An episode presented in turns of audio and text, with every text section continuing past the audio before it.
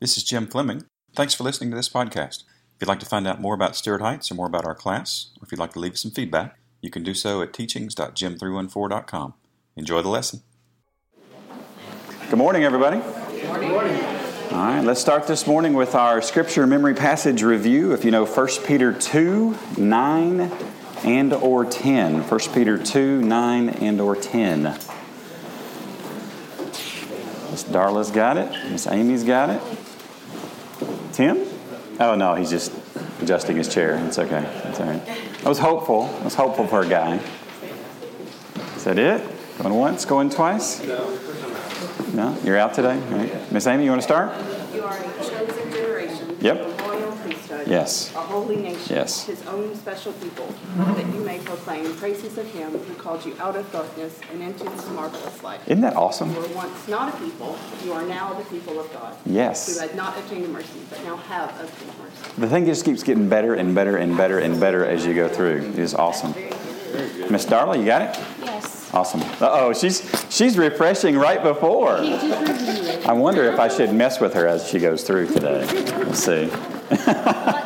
Julie's like, no, you should be quiet. to the KJV. To the KJV? I did You probably learned this one a long a time. little while ago, yeah? Okay. so when I tried in another version. Yeah, I know. no, it's not working. I hear you. For you are a chosen generation. Yes.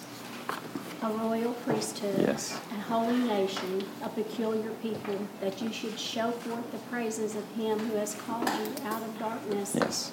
into his marvelous light. Yes. which in times past were not a people, but now are the people of God, Yes. which had not obtained mercy, but now have atta- obtained mercy. Boom. I love it. I love it. I love it. I love it. Great job. Thank you very much. Now, so today is week five of a fourth part of Wayne Grudem's systematic theology, and we are, uh, this is the Christ and the Holy Spirit. So we looked at the doctrine of uh, the Word of God, the doctrine of God, the doctrine of man. We're in Christ and the Holy Spirit. And then in 2016, we will look at the doctrine of, he calls it the application of redemption, which is a really fancy way of saying salvation right? And then we'll look at the doctrine of the church and the doctrine of future things probably at the very end of 2016. And then in 2017, we're going to do Romans verse by verse all the way through. So I'm pumped about that. Which means I've got to get through the three sections of systematic theology in 2016. So I've got to I've got to dare to myself to get that done, which I think we can do that. Should be all right. So today we're looking at the work of the Holy Spirit. Uh, and your first blank in this chapter, we're looking at the specific work of the Holy Spirit. The work of the Holy Spirit is to manifest the active presence of God in the world. And if and if you, you may feel like the Holy Spirit's getting a, a small amount of airtime in the whole study, but we have we did a 8, 10, 12 week study on God and covered a lot of aspects of the Trinity and the, the, the persons of the Trinity and the way God works. This is specifically today the distinctive work of the Holy Spirit. So, all the things that the Godhead shares, we have already studied those. These are just the things about uh, the Holy Spirit. So, Genesis 1 2. Uh, Genesis 1 2 is where we'll start this morning. And, and I had lunch with a good brother this week, and we were talking about Genesis 1 2. And, uh, and he gave me a line, and it, it just really has been resonating with me uh, since we talked. Uh, so you may know you may know Genesis one one, right? So in the beginning, God created the heavens and the earth. And what? And was earth was without form, and was void, and darkness was on the Face of the deep. And what? And the Spirit of God. Hovered. Look in your translation. What does your translation say for that word for hovered? Moved over or hovered. Anybody have anything else? You know what it means? It means to hover. it's really simple, right? It's to hover over. And and my brother and I, we were talking this week, and he said, uh, and he still hovers. And I love that. I love that. And the thing that I saw as I was studying the Holy Spirit in reading about this the last couple of weeks is that when the Holy Spirit shows up, you just give it a little bit of time. Here's your next blank life comes next. Life comes next. The Holy Spirit comes, and then what happens a couple of days later in Genesis 1? The earth springs forth with life because the Holy Spirit prepares the way for life to occur. And we will see that in so many different ways as we look at uh, this information today. if you fast forward to the New Testament version of life springing forth, I think probably the easy, uh, the easy thing to think about is Pentecost, right? If you think about Acts chapter 1, Acts chapter 2, where Jesus has ascended, we've talked about the ascension, he's gone, and then he sends the Holy Spirit, and the Holy Spirit comes, and life springs forth. The church is born and explodes in growth. And it's always after a movement of the Holy Spirit, a movement, a hovering, an engagement of the Holy Spirit, which is why I love Grudem's def. I didn't like his definition the first couple of times I read the chapter, but I liked it after I studied the verses. The work of the Holy Spirit is to manifest the active presence of God.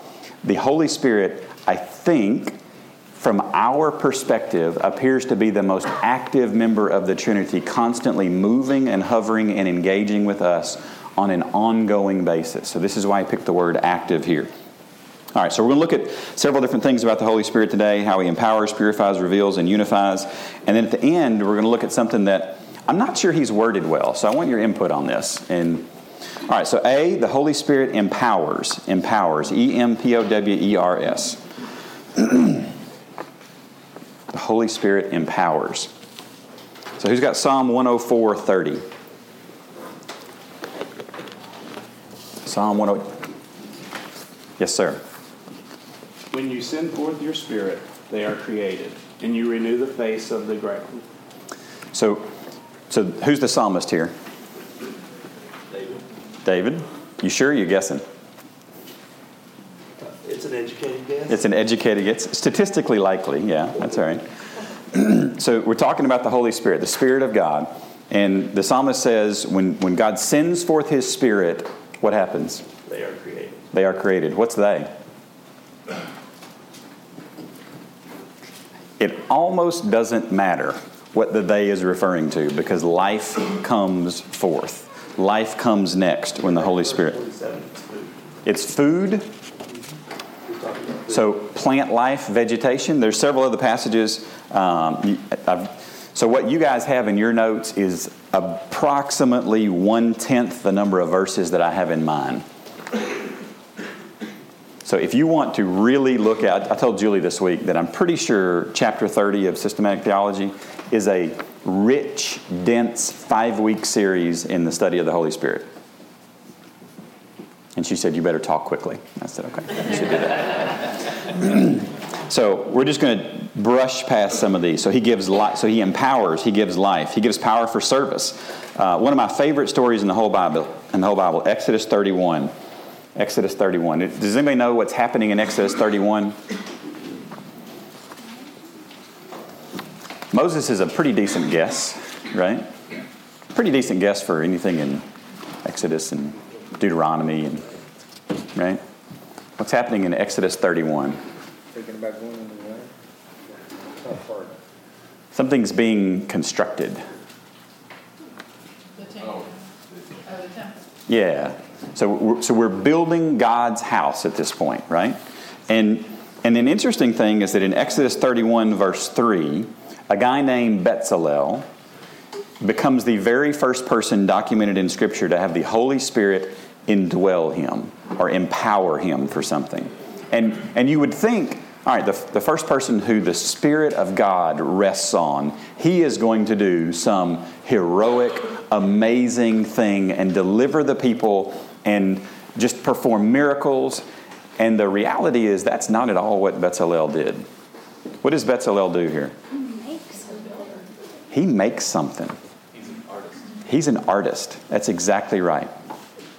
He is an artist. And his, his art form is gold.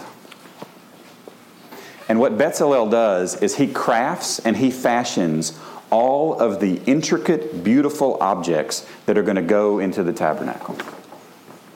So, all those things that a thousand years later, that Nebuchadnezzar steals and values and prizes, Bezalel made.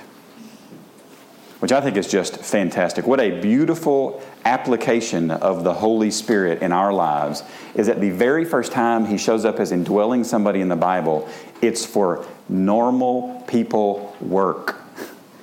It's not for preaching in front of 100,000 people. It's not for parting the Red Sea. It's not for telling Pharaoh, let my people go. It's, it's for crafting things to be used in the service of God. And I think that is gorgeous. And it's not just, it's not just him making it. Flip on over to Exodus 35, 34. Because that, that filling of the Holy Spirit didn't just stop with him actually doing something. The Spirit gave him the ability to do something else with it. What else did the Spirit give him the ability to do? To what? To teach. Yeah. Because when you come right down to it, this is a handmade object. Anybody ever made anything with your hands? Like, yes. We're coming up on Christmas time here in a few weeks, and we're going to dig out boxes of stuff that some of it was handmade, right? And some of it is very valuable to us because the, the, the story behind this. And I got to think that God knew this stuff's got to last a very long time. Somebody's got to know how to fix it if it ever cracks or it breaks or it needs repair. Right? So Bezalel was empowered to teach somebody. What's it, What's the other guy's name? Good luck on this one. I have no idea. I tried to pronounce it like nine times, and I, I could not get it like the guy on Study Light says it. So it's on the internet. Go Google it. You can figure out how to say that word. I, I got nothing for you there. So he gives life, he gives power for service. Uh, in the New Testament, there's the, the Holy Spirit shows up in very specific ways in Luke 4, uh, empowering Jesus as the Messiah. Uh, so Luke 4, 18 and 19, who's got that? None of the verses are highlighted on your handout today because we're going to look at all of them. Which means we got to move. So Luke 4, 18 and 19. The Spirit of the Lord is on me because he has anointed me to proclaim good news to the poor. He has sent me Who's speaking here? I assume Jesus or- Jesus is speaking here, right? He stands up in the synagogue. He stands up in the synagogue and he opens one of the scrolls and he turns to this part of the scroll and then he starts speaking in the first person about a prophecy about the Messiah. And, he, and this is what he reads. Go ahead and start again for me. The Spirit of the Lord is on me because he has anointed me to proclaim good news to the poor. He has sent me to proclaim freedom for the prisoners and recovery of sight for the blind, to set the oppressed free, to proclaim the year of the Lord's favor. And you know what he does when he finishes that? He sits down. it's a literal mic drop. I've been looking for one in the New Testament and I found it, and Jesus did it. And they all looked at him like, What's going on? And he said, This day the scriptures are fulfilled in your ears and in your eyes. You get to see it and hear it fulfilled because I'm the Messiah. And this is what drove them absolutely crazy. But the Spirit was anointing and empowering him to do this. And then we know the Acts 1 8, right? The Holy Spirit empowered Jesus' disciples for all kinds of ministry. So Acts 1 8 is what? You shall receive power when? After the Holy Spirit comes. After the Holy Spirit comes. He'd given them some power, but when the Holy Spirit comes to indwell in them, this, this all changes. Uh, Revelation 22 17, like turn as, as far right in your Bible as you can. This is the last few verses. It may be the last verse or the next to last verse uh, in your actual Bible.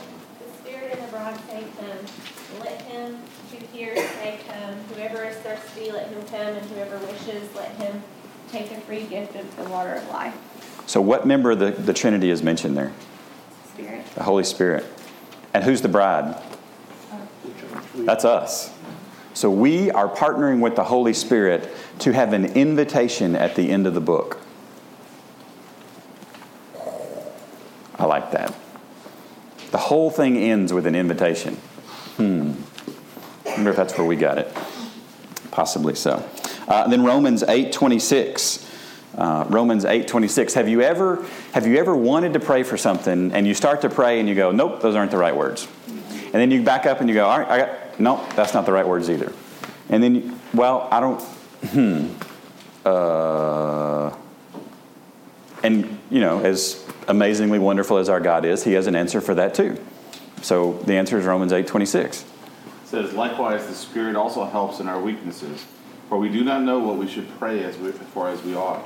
But the Spirit Himself makes intercession for us with groanings which we cannot be uttered. So who wrote that?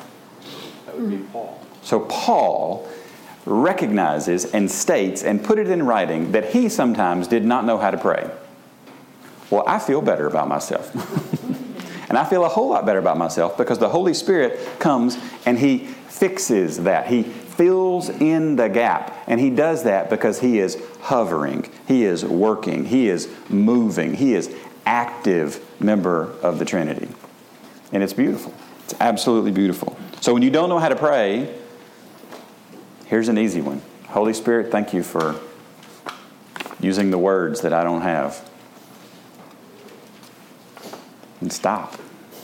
Just praise Him for who He is and what He's done in our lives. It's amazing. So the Holy Spirit, A, the Holy Spirit empowers. B, the Holy Spirit purifies.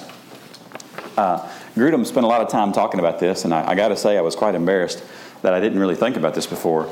But um, when we say the words the Holy Spirit, what's the middle word? Holy.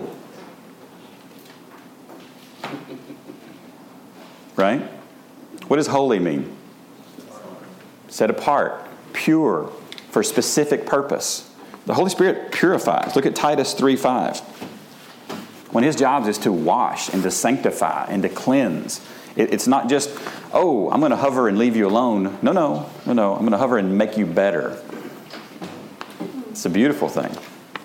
It's active. It's activity, activity, activity. I have this thing in my, I'm not getting any credit today, am I? Because I took my phone out of my pocket.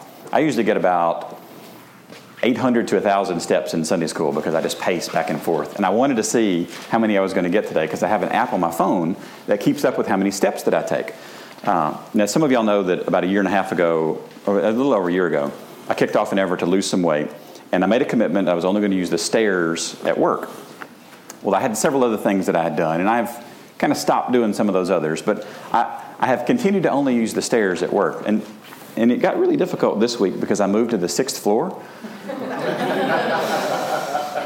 I came home Thursday and I said, Jill, I think I've I think I walked a lot of stairs today. I looked at my app, 26 floors up. I'm like, that's a lot of movement. And yet the reality is it is nothing compared to what the Holy Spirit is doing every single hovering and moving and actively working. So in our activity, in our movement, we mimic a glimpse, a, just a small amount of what the Holy Spirit is actually doing.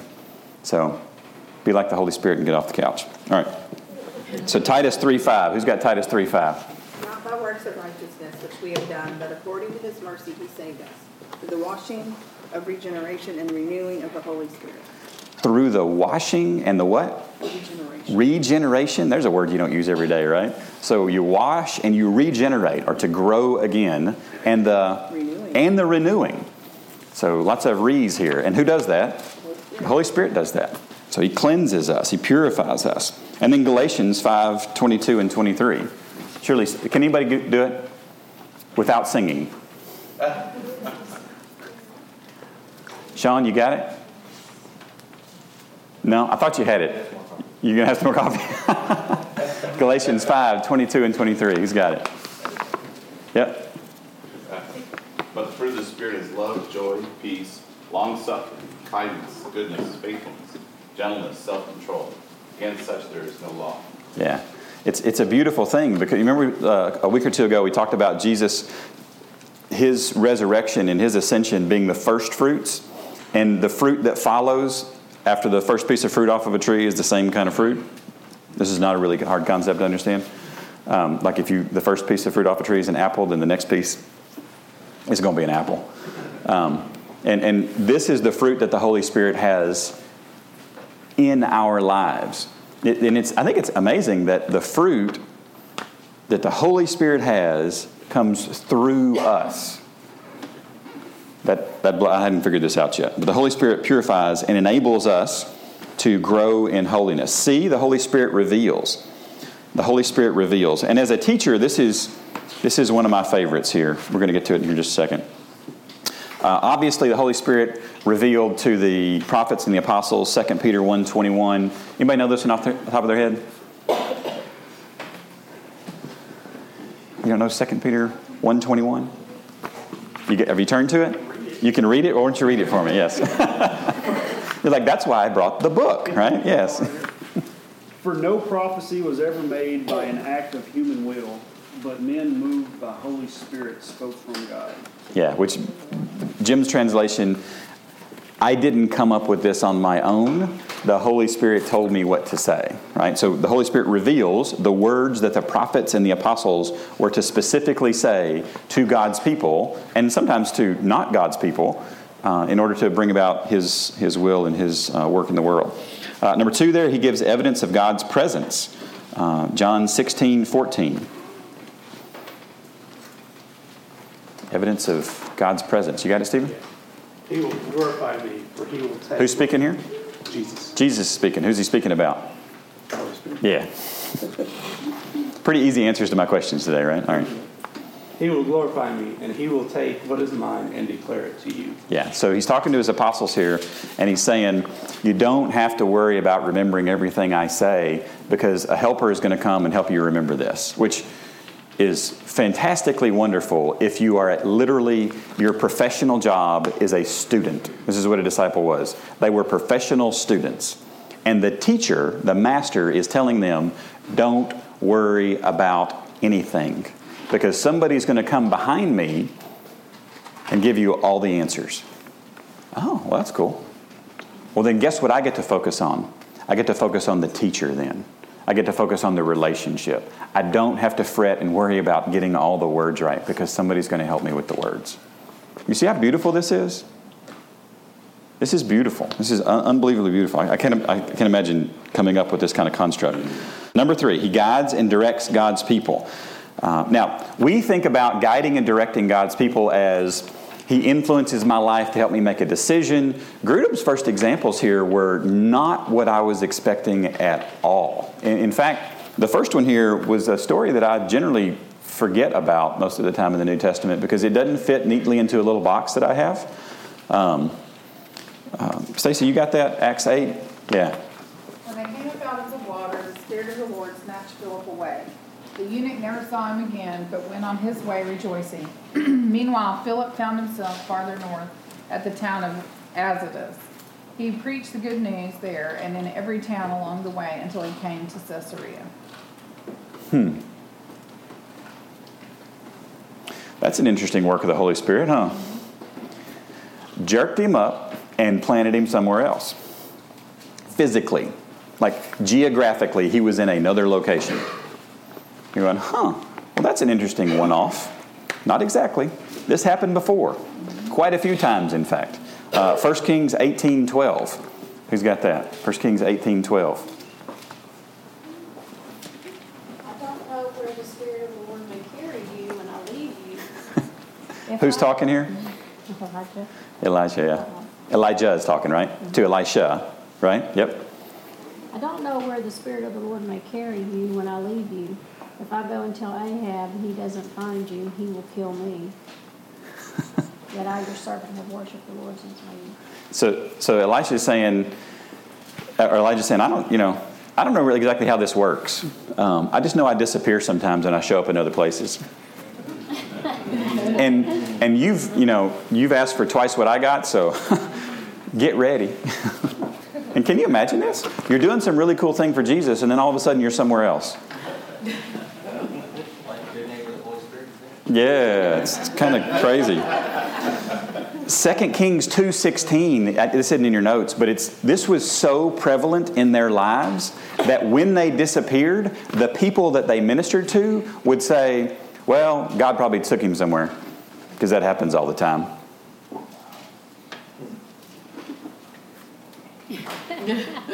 Like, what box do I put that? I'm, I'm trying to categorize things and organize and teach a lesson, and I'm like, I don't know where you put that.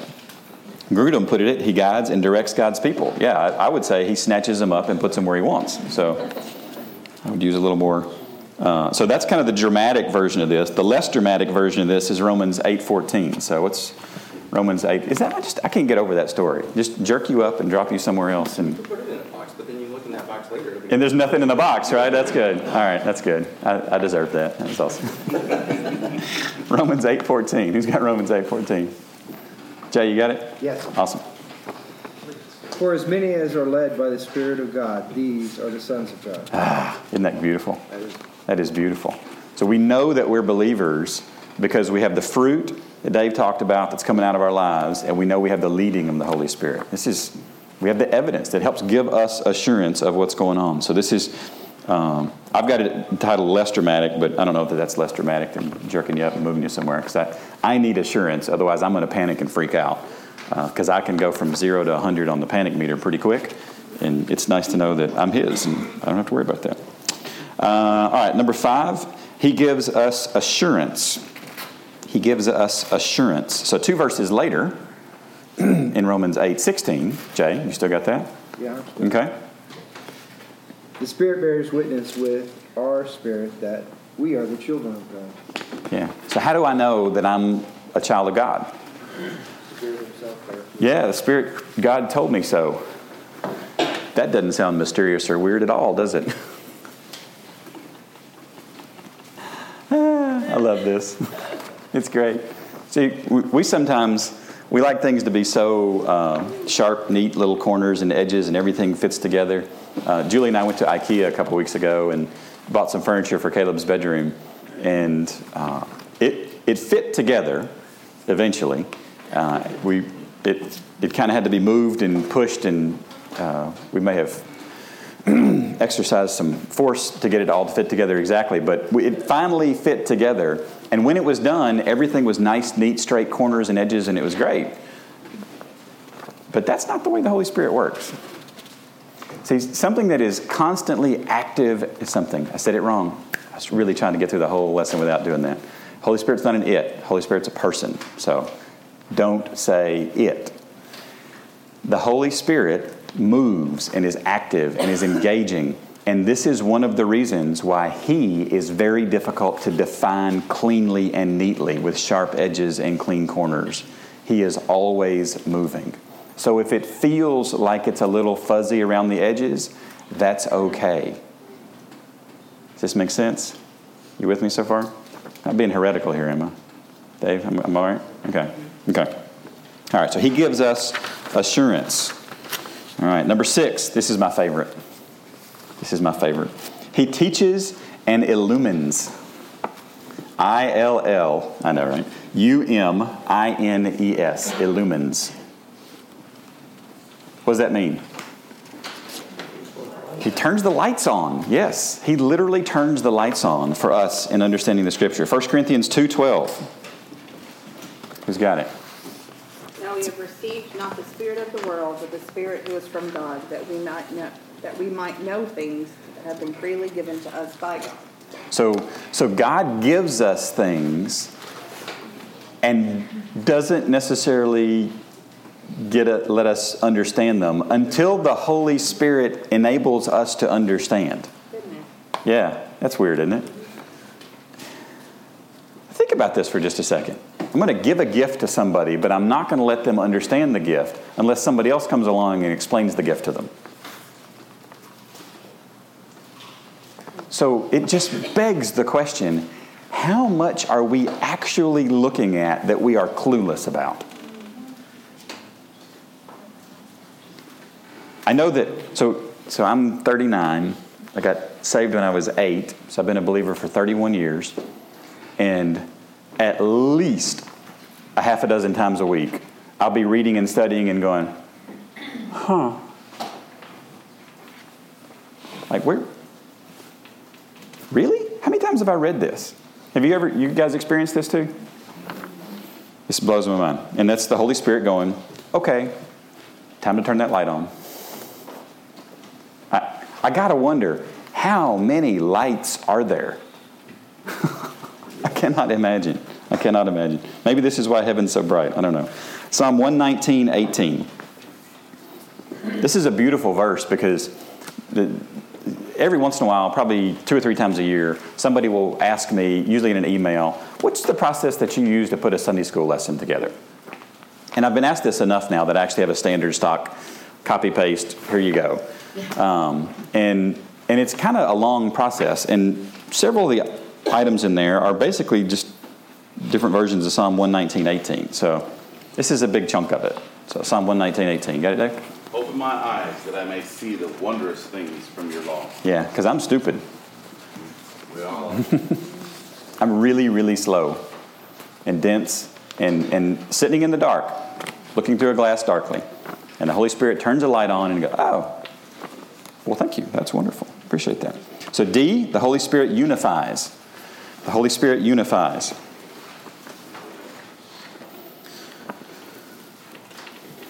Grudem spends a lot of time talking about how unity takes place in community, which kind of makes sense, right? We like to be individuals, we like to be isolationists, we like to be you leave me alone, but unity can only take place in community. And Acts 2 16 through 18 is the story of what? What's that? Peter's preaching, right? Can you read that passage for me? 2 16 through 18? Oh, I thought you were over there. I'm sorry. You just knew that part, right? 216. Yep.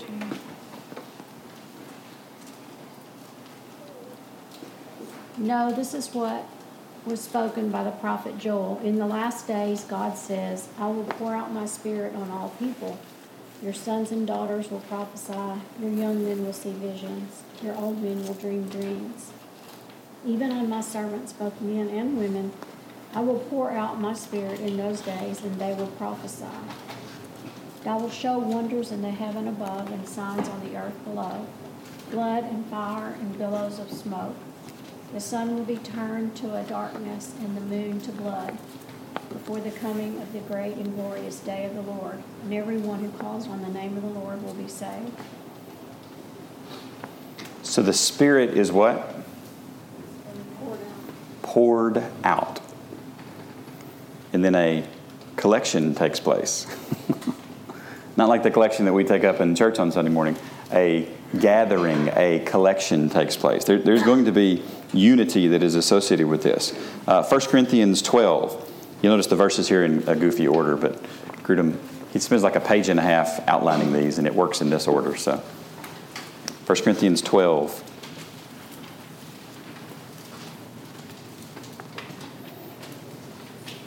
And the eye cannot say to the hand, I have no need of you, or again to the, or again the head to the feet, I have no need of you. So, Paul talks about the gifts that the Holy Spirit gives to the church as members of a body. There's one body, right? So I'm going to ask you it's a semi trick question. Is Stuart Heights a body of Christ? What's the answer? We're part of the body, yes. We are not the body of Christ or a body of Christ. There is one body of Christ. Whenever you, whenever you see the, this, again, I, I can't believe I documented this, but I wrote this into the church constitution and bylaws that we, being a body of Christ, it's like, no, that's wrong. It's really bad. And I wrote it down. And I stood up in front of people and I read it. Ugh, it aggravates me. We're going to fix it though, so don't worry. this is one of the beautiful, I, I love the fact that the Bible was right the first time. It didn't have to go back and be fixed. It wasn't like, oh, we got to go fix that and adjust that. Ooh, can you imagine what we would end up with? Do Ray Rames is what we would end up with. Uh, you got that, didn't you, Stephen? All right, so 1 Corinthians 12, 21. So Paul is talking about giving the, the, the Holy Spirit, giving the gifts of the Spirit and these different parts of the body. And, and we think sometimes that having different types of people and different gifts in the church is problematic. And the reality is, you need a lot of types of people and a lot of gifts to make the whole body work. Does this make sense? All right, so verse 11. What's verse 11? You got it there, Tim? Yep. But one and the same Spirit works all these things, distributing to each one individually just as He wills. Yeah, so if I say that Stuart Heights is a body of Christ, then I need a Spirit to minister to our body of Christ. We have one body, it's Jesus, the body of Christ, all the church, collective, and one Spirit, the Holy Spirit. Yeah. Numbers are important in the Bible. Uh, verse 7. But to each one is given the manifestation of the Spirit for the common good. So, um, so everybody gets a spiritual gift. Yes, this is awesome. For who's good? Yeah, the group's good, not for my good. So if it's for the group's good, how many people do we need using their spiritual gifts? All of us, right? Yeah, because it's for the group's good. So if you're not using your spiritual gift, I'm missing out. So I'm going to be selfish and say, get with the program, please. I don't want to miss out. I really don't. And then verse 13. For by one Spirit we were all baptized into one body, whether Jews or Greeks, whether slaves or free, we were all made to drink of one Spirit. Yes. How many spirits are we talking about? Yeah, did that come up a few times in 1 Corinthians 12? Yes, one Spirit, the unity of the Holy Spirit. We were all made to do this. All right, so I'm going to skip the next couple of uh, verses uh, and go to the next blank. In the New Testament, the Holy Spirit can be grieved. Can be grieved. So this is the Holy Spirit, section E. The Holy Spirit gives stronger, or this is the one I'm kind of, I don't know that I like his wording on this. The Holy Spirit gives stronger or weaker evidence of the presence and blessing of God according to our response to Him. So soak on that one for a minute. So Grudem goes through and he talks about uh, a holy life like Jesus Christ, where the Spirit of God descended like a dove and landed on him and filled him and led him and did these things with him his entire life. Right? You remember these verses that talk about this? Jesus was filled with the Spirit and he was led by the Spirit into the wilderness. Uh, the dove lights on him. This is the visible manifestation of God's approval.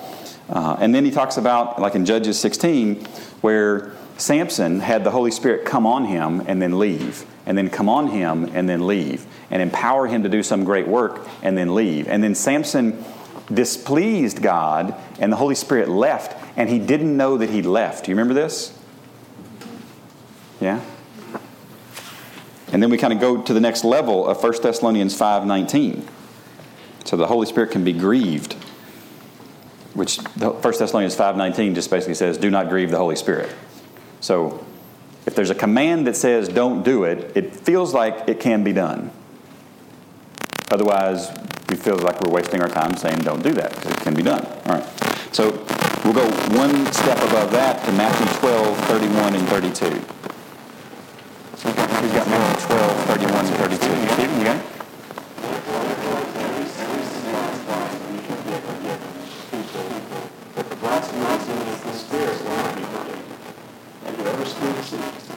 Speaks a word against the Son of Man will be forgiven.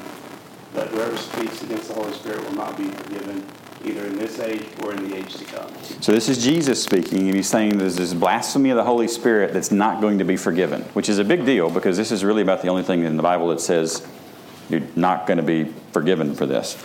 Um, here's Grudem's comments on this. These statements are made in a context in which the Pharisees, here's your next blank, willfully and maliciously attributed to Satan, your blank, Satan, the powerful work of the Holy Spirit that was evident in the ministry of Jesus.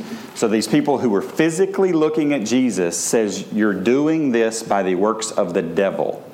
So they took the works of God that were clearly the works of God, and they said, this is the work of the devil to Jesus' face. It's the only time this is mentioned this way. Now, Grudem talks about that there is a, a turning over, a, a hardening of the heart, a, a backing away of the Holy Spirit so that there is no more conviction of sin after this point. Does this make sense? Because if there's no, if there's no uh, forgiveness available, there would be no conviction of sin. So I was listening to him teach this in his Sunday school class. He's got a Sunday school class. Can you imagine that? It's just cool. Um, I was listening to him teach this in his Sunday school class, and he said, Now, some of you come up to me sometimes and you say, I feel like I'm concerned that I have blasphemed against the Holy Spirit. And he said, My immediate response is, No, you haven't, because you're convicted about it. So quit worrying about that. You, you couldn't have, because the Holy Spirit's still working in your life. So that's, you're, you're okay. And Gary, our pastor here at Stewart Heights, actually believe, and I, I think he's on to something here. Uh, he believes that the the only time you could have done this was visibly face to face to Jesus Christ to attribute to Jesus Christ the works of the devil. So Lower your anxiety level about this. Jesus has got us. Okay? Jesus has got us. All right, let's keep moving very quickly. Um, when in the life of Christians whose conduct is pleasing to God, the Holy Spirit is present to bring great blessings. So 1 Peter 4:14, who's got that one? 1 Peter 4:14. Or not? Dave? Uh, if you are reproached for the name of Christ, blessed are you, for the Spirit of glory uh, and of God rests upon you. Yeah. So if somebody says to you, you're not right because of the way you stand for Jesus Christ, you're blessed. Because the Spirit is actively working, is hovering, is engaging in our lives at that point. So here's Grudem's last blank. It's important that all our ministry be done in the Holy Spirit. All of it. Every single bit. And the beautiful thing is Ephesians 5:18 is that we can be filled with the spirit of God to do the work that he has called us to do. Changes everything. The fundamental difference for me in the Old Testament saints and the New Testament saints is the permanent indwelling of the Holy Spirit. Because the Holy Spirit of God in the Old Testament would come and, and engage, and come and engage, and then leave, and then come and engage and then leave. And in the New Testament, He comes and He stays, and He never leaves. When we are snatched away or when we die, we will be in the presence of the Lord. We will always be with God from here on out. There will never be a moment of our lives where God is not with us. And this is a beautiful story. So that's the end of the doctrine of Christ and the Holy Spirit. Now, I, w- I really wasn't joking. There's a link at the bottom of your handout. If you go there, you can look at the teacher notes for this, which themselves are just a small snippet of the overall chapter that Grudem wrote. But there are dozens and dozens and dozens and dozens of additional verses that talk about these things. So I'd encourage you to go look these up. Most of us have some extra time this next week.